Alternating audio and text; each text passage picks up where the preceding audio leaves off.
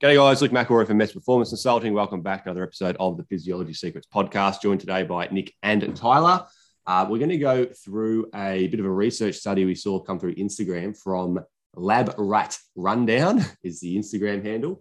And what he did was compared uh, eight different running shoes and, and, and 12 runners, uh, different running economy um, whilst wearing each of those shoes. So just as a, as a quick refresher, running economy is to do with um, how much oxygen you use at a given speed. So I'll, I'll throw it to Nick in a sec to talk about the specifics of the experiment. But what we're looking for is uh, running at the same speed with less oxygen required. That would be an improvement in running economy. Nick, you've got the research study in front of you. Do you want to quickly go through the nuts and bolts? Yeah. So the the basis of it was that they took the the seven seven carbon plated shoes. Um, so including the the Vapor Flyers, the Alpha Flyers, um, pair of the Hoka Rocket X, uh, a couple of other couple of other ones out in the market, and compared them to a standard. I want to say a standard racing shoe. So um, in this case, they picked an, an ASICS shoe that wasn't carbon plated, plated, but more of a, a, typical shoe that you might find prior to all these ones coming coming out and being available. Um, and they they put a put 12, 12 pretty highly trained runners. So according to the study, their 5K best average was in and around 16 or so minutes for 5K. So um, key thing to notice that these guys weren't weren't exactly dawdling along. They're pretty quick as it as it is, but then um, they they went through a series of eight five minute trials, so one five minute trial in each shoe. Repeated that again on a second day, um, and mixed up the order to to then assess their their running running mechanics and metabolic um, data as well, which is what's listed here. Um, do you, want me, do you want me to give away what, what the winner was, or we'll save that for a little bit later? Yeah, yeah, yeah. Go for it. Yep, yeah. So, summary. Yeah. So basically, um, the, the, all of it was then kind of linking back to well the vaporfly 2s have been sort of the standard for a while in terms of these these super shoes if you like.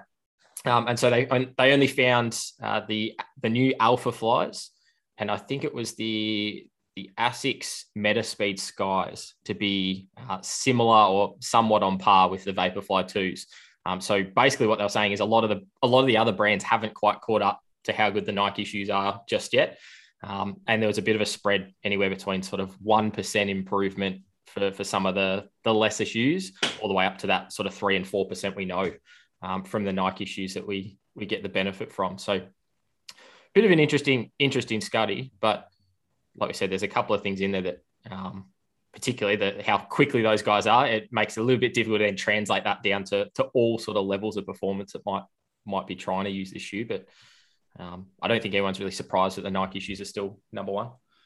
Yeah, and I think it's important to note that, that so they did this test on a treadmill, and was it was it five minutes or eight minutes they ran for? It was five minutes. So they did they did five minutes in one shoe. I swapped shoes, I believe, and then five minutes in another shoe, and because they had seven seven test shoes in the, the control, so eight reps total. Yeah, and I guess why that's significant is you know just from our experience doing a lot of metabolic testing, they were measuring oxygen consumption, five minutes of steady state probably okay. I assume they take the the last minute or so of that. That would make sense. But again, as long as it's consistent, then there, there should be significant you know results. It should be relatively reliable. Um, and I guess just to give some percentage numbers, and we'll link. Let's link this uh, the the graphic we're looking at. We'll link it into the show notes below. But um, the winner being Nike Air Zoom Alpha Flies, you know, it's a 3.03% decrease, which is better so in our oxygen consumption. So we're talking from going 51.7 in the ASICS hyperspeed to the to 50.1. So 3% is significant, but also at the same time, I think I could reduce my oxygen as a submax workload. I could probably reduce my oxygen consumption similar by almost purposely relaxing a little bit more into it and focusing on my running technique. So there's always those extraneous variables. 3% sounds huge and it's significant, but it is only 1.6 mils per kilo, which um, yeah, it's still significant, but there are, uh, I reckon I could probably do that too, potentially as well. But that's not to discredit it because they've done, they've had 12 people do it. Uh, they've used different shoes, and that was still clearly the winner. So kudos to Nike Air Zooms. Um, I, guess the other thing to note here as well is that in terms of the speed they're running at 16 k's an hour, what were their what were their 5k times? I can't remember if you mentioned that or not, but it was pretty quick. Yeah, so their, their 5k the 5k average across the 12 runners was 16 16 minutes plus or minus 0.7 of a minute. So they're all pretty fast. Um, so, yeah, 16, that's like what 16 three kilometers an hour as a 315 pace. Yeah. yeah. 16, 16 kilometers an hour is their testing speed is pretty submaximal for for this group of group of runners.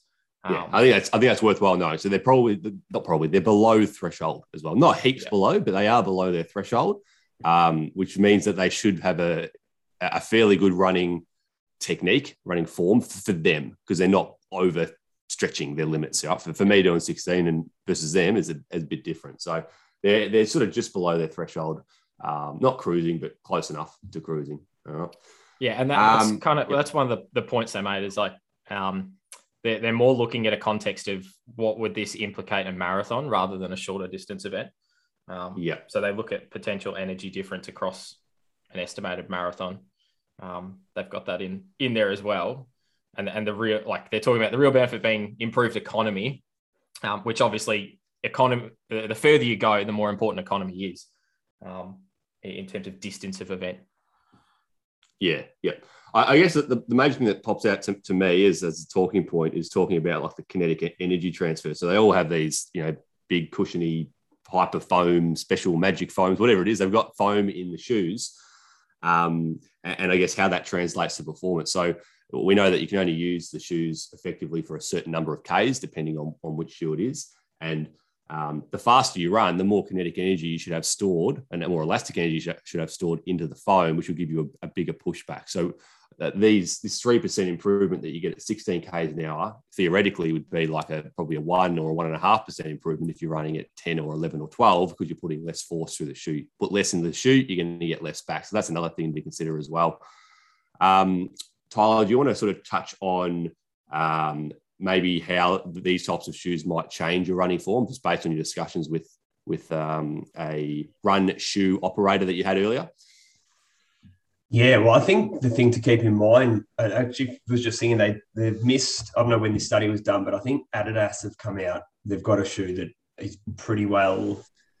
There's no testing on it, but it seems like it's probably caught up, and they're sort of matching Nike now with a few options, looking at some world marathon results and things like that. Um, and Adidas, actually, for all you triathletes out there, are the first ones to have gone to create a shoe that falls outside international athletics rules. So they brought in rules stating, I think 40 mil, 40 mil is the maximum stack you can have, maximum amount of foam you can have under a shoe before it becomes illegal and and one carbon plate only because the, the, shoe Kipchoge ran into run sub two had one full length plate plus two half length plates and was almost a spring built into it. So there's a few rules and Adidas have just gone ahead and you can find it's 50 mil. It looks absolutely ridiculous. And I think from what I've seen, it feels like you're standing on top of a couple of unstable blocks when you're in them. So there's a lot of things going on. Um, and I think your shoe choice here. So what we've been seeing at world marathon level and probably half Ironman level is the Vaporfly, even though it's the older of the Nike shoes, seems to be remaining the most popular for a lot of the faster runners and it is a little bit lighter. Um, it is not as stable. That's the thing. If you haven't seen it, try and look up a photo. There's some photos from world marathons with some of the best runners in the world in these horrible looking overpronation points where it looks like their ankle's are about to snap inward. So that's something, especially the Vaporfly, um, to be real careful of. It's they're not very stable. I run in a pair and they work pretty well for me because I have an issue where I supinate a little bit. I don't actually roll in enough, so that sort of helps with me. But the Alpha Fly with it's a bit heavier, it's a lot more stable. That seems to be the go-to for mm, your Ironman athletes, where they look a bit slower and a bit more stability. Then there's like your Sauconys. I think they they run a bit more traditionally. It seems everyone seems to rave about them and they then say they're really good, but they run a bit more traditionally. They're not they don't have as much instability in them. Um, the latest Asics come in two versions. There's a Metaspeed Metaspeed Sky and Metaspeed Edge or something like that.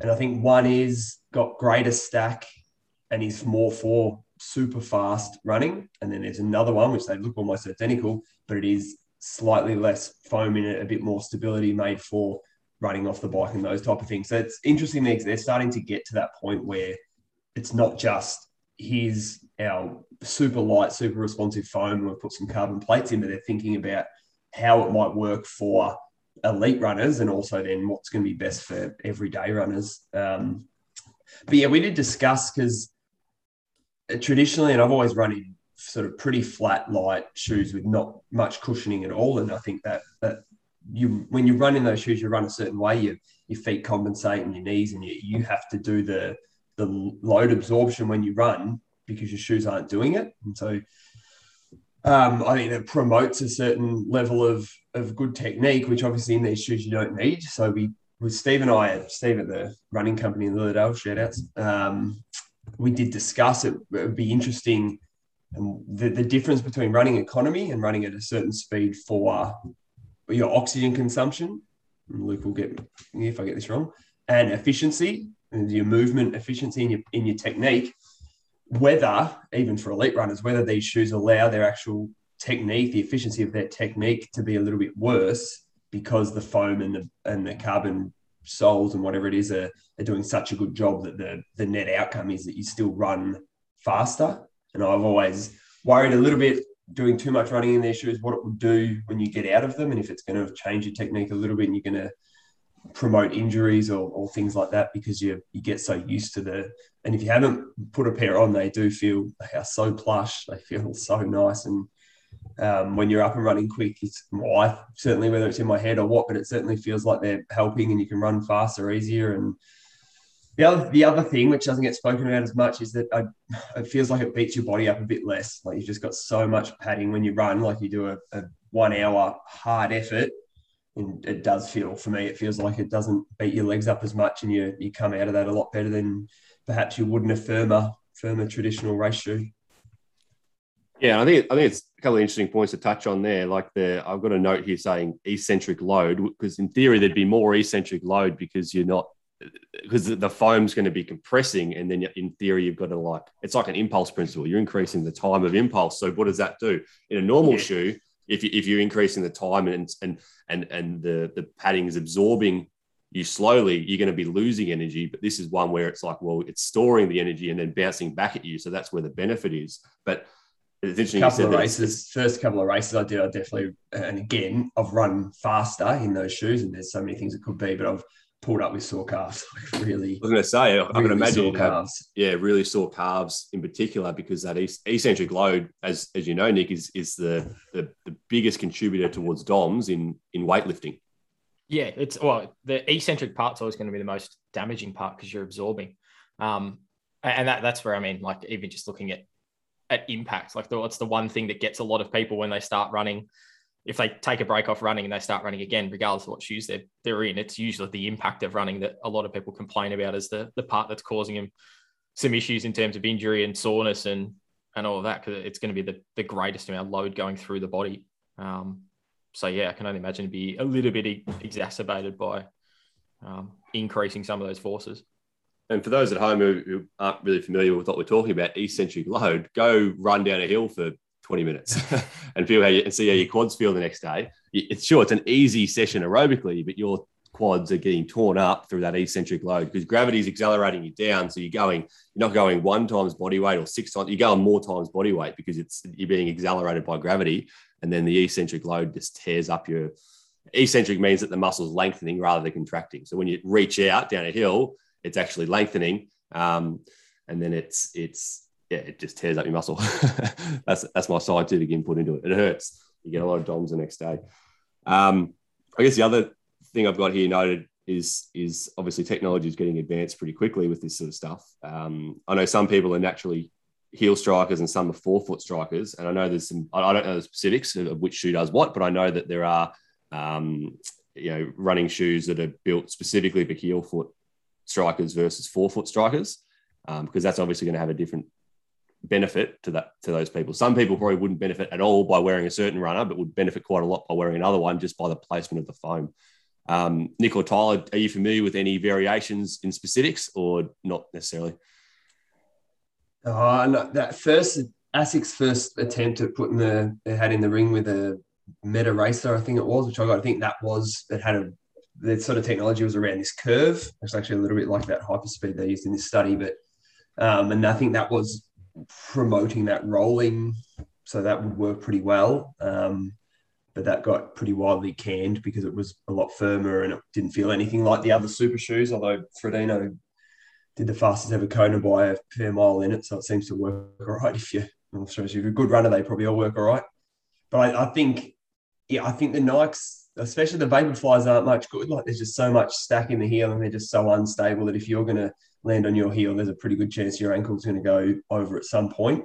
Whereas the Sauconys are a lot more stable through there. They don't have as much instability. So I'm not specifically aware of, of those designs. Maybe the, the new Asics, where they've designed slightly two different versions of the shoe. One of those is is maybe more uh, going to work better for mere mortals and, and more standard running techniques, not those up and running at under three minute pace for a marathon. Um, yeah, I think the stability is the big thing to be very wary of as knowing how you run and, and what sort of support you need if you're thinking about venturing into this market.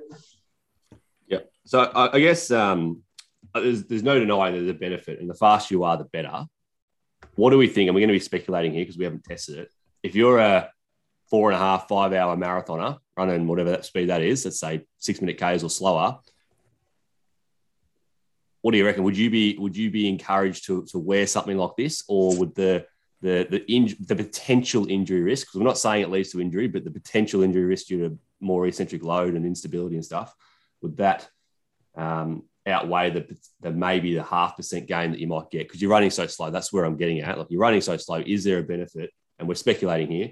Is there a benefit for a, a six-hour marathoner to wear these shoes, or should I stick to something that's more stable for them? Do you think?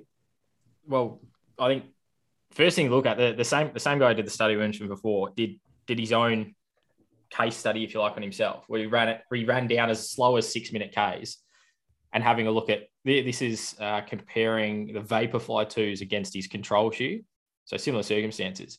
Um, he was at 16 Ks now, so 345 pace. He was 3.8 percent better from an economy perspective.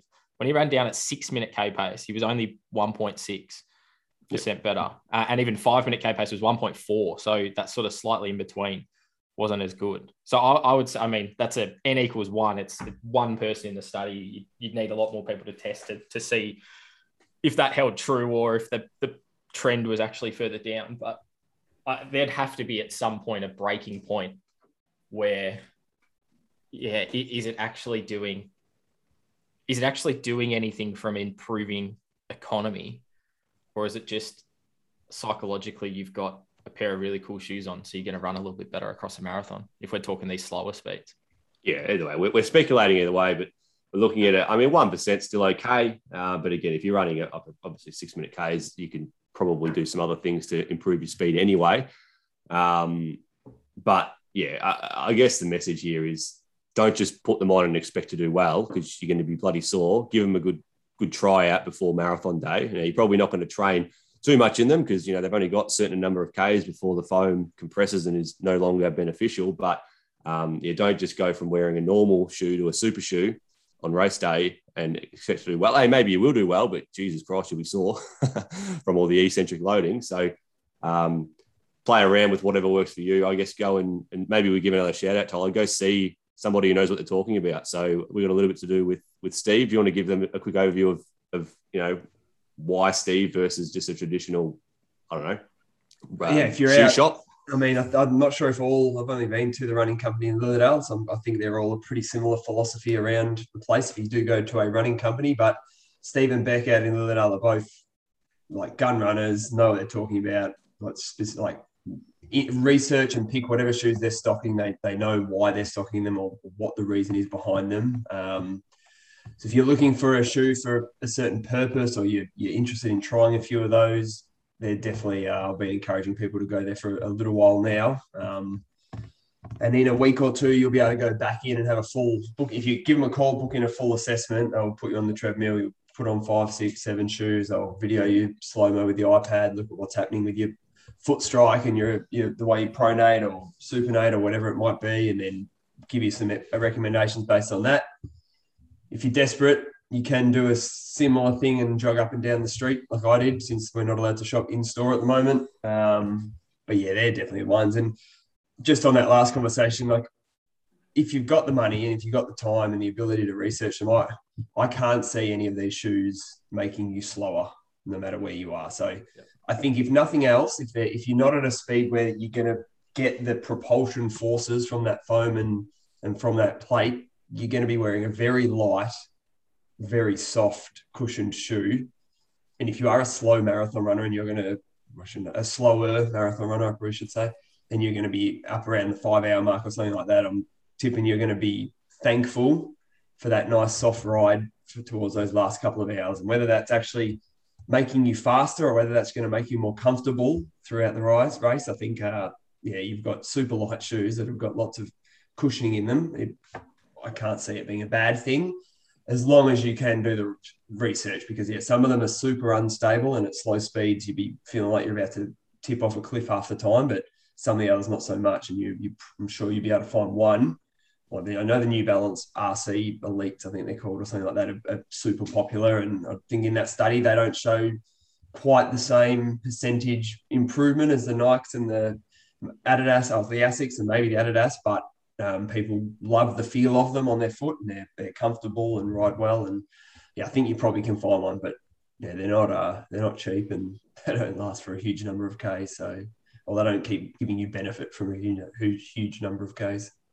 Yeah, I think that's a good summary. Like you've got the the foam, which is going to be beneficial at some point, regardless. It's going to be comfortable, and then you mentioned that the actual the weight of the shoe is lighter than normal, and over it doesn't. It, the slower you are, the better. In that in that case, like the lighter the shoe, you're going to be thankful because you'll be taking more steps over the course of a marathon potentially, um, and that's going to really, you know, a couple of grams less on the on your feet is going to make the um, you're running a lot easier as well. So that's a good summary. You could be taking forty thousand steps. You might that few grams yeah. forty thousand times could be pretty helpful. Yeah, absolutely. Uh, I'm not sure when we're launching this podcast, Nick, but I'm going to I'm going to I'd imagine that uh, people should be able to walk straight in the door now and, and do their do their analysis. You know, two weeks on, as of today. We probably won't release this for a few weeks, so people should be able to jump straight in, um, get some expert advice, and rather than doing the, the awkward, you know, you put your shoe on and you do some awkward movements in the shop to see if it feels comfortable, you actually get to go for a run in them and get some analysis. So. Yeah. Uh, let's leave it there. That's long enough. Uh, any questions, send us, send Nick an email, nick at metsperformance.com or Instagram page at Mets Performance. And I say we'll, we'll link the the study that we're just referring to, the Instagram page in the show notes. So have a look for yourself. And um, and if you're looking in the market for getting some new shoes, then um, yeah, give them a go. But just make sure you do the, give them a, a good training run before marathon day, just to make sure that you you know pull up all right from it. That's it for today, guys. Hope you found that useful, and we'll speak to you on the next one. Hey, podcast. Nick from Mets here.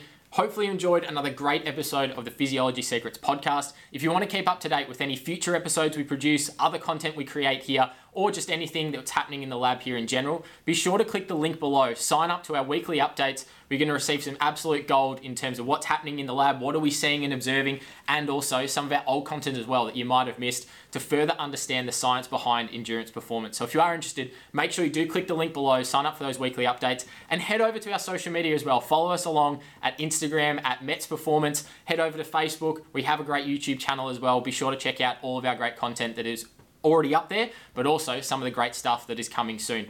Thanks again. Be sure to share the podcast. Hopefully, enjoyed another episode, and we'll see you in the next one.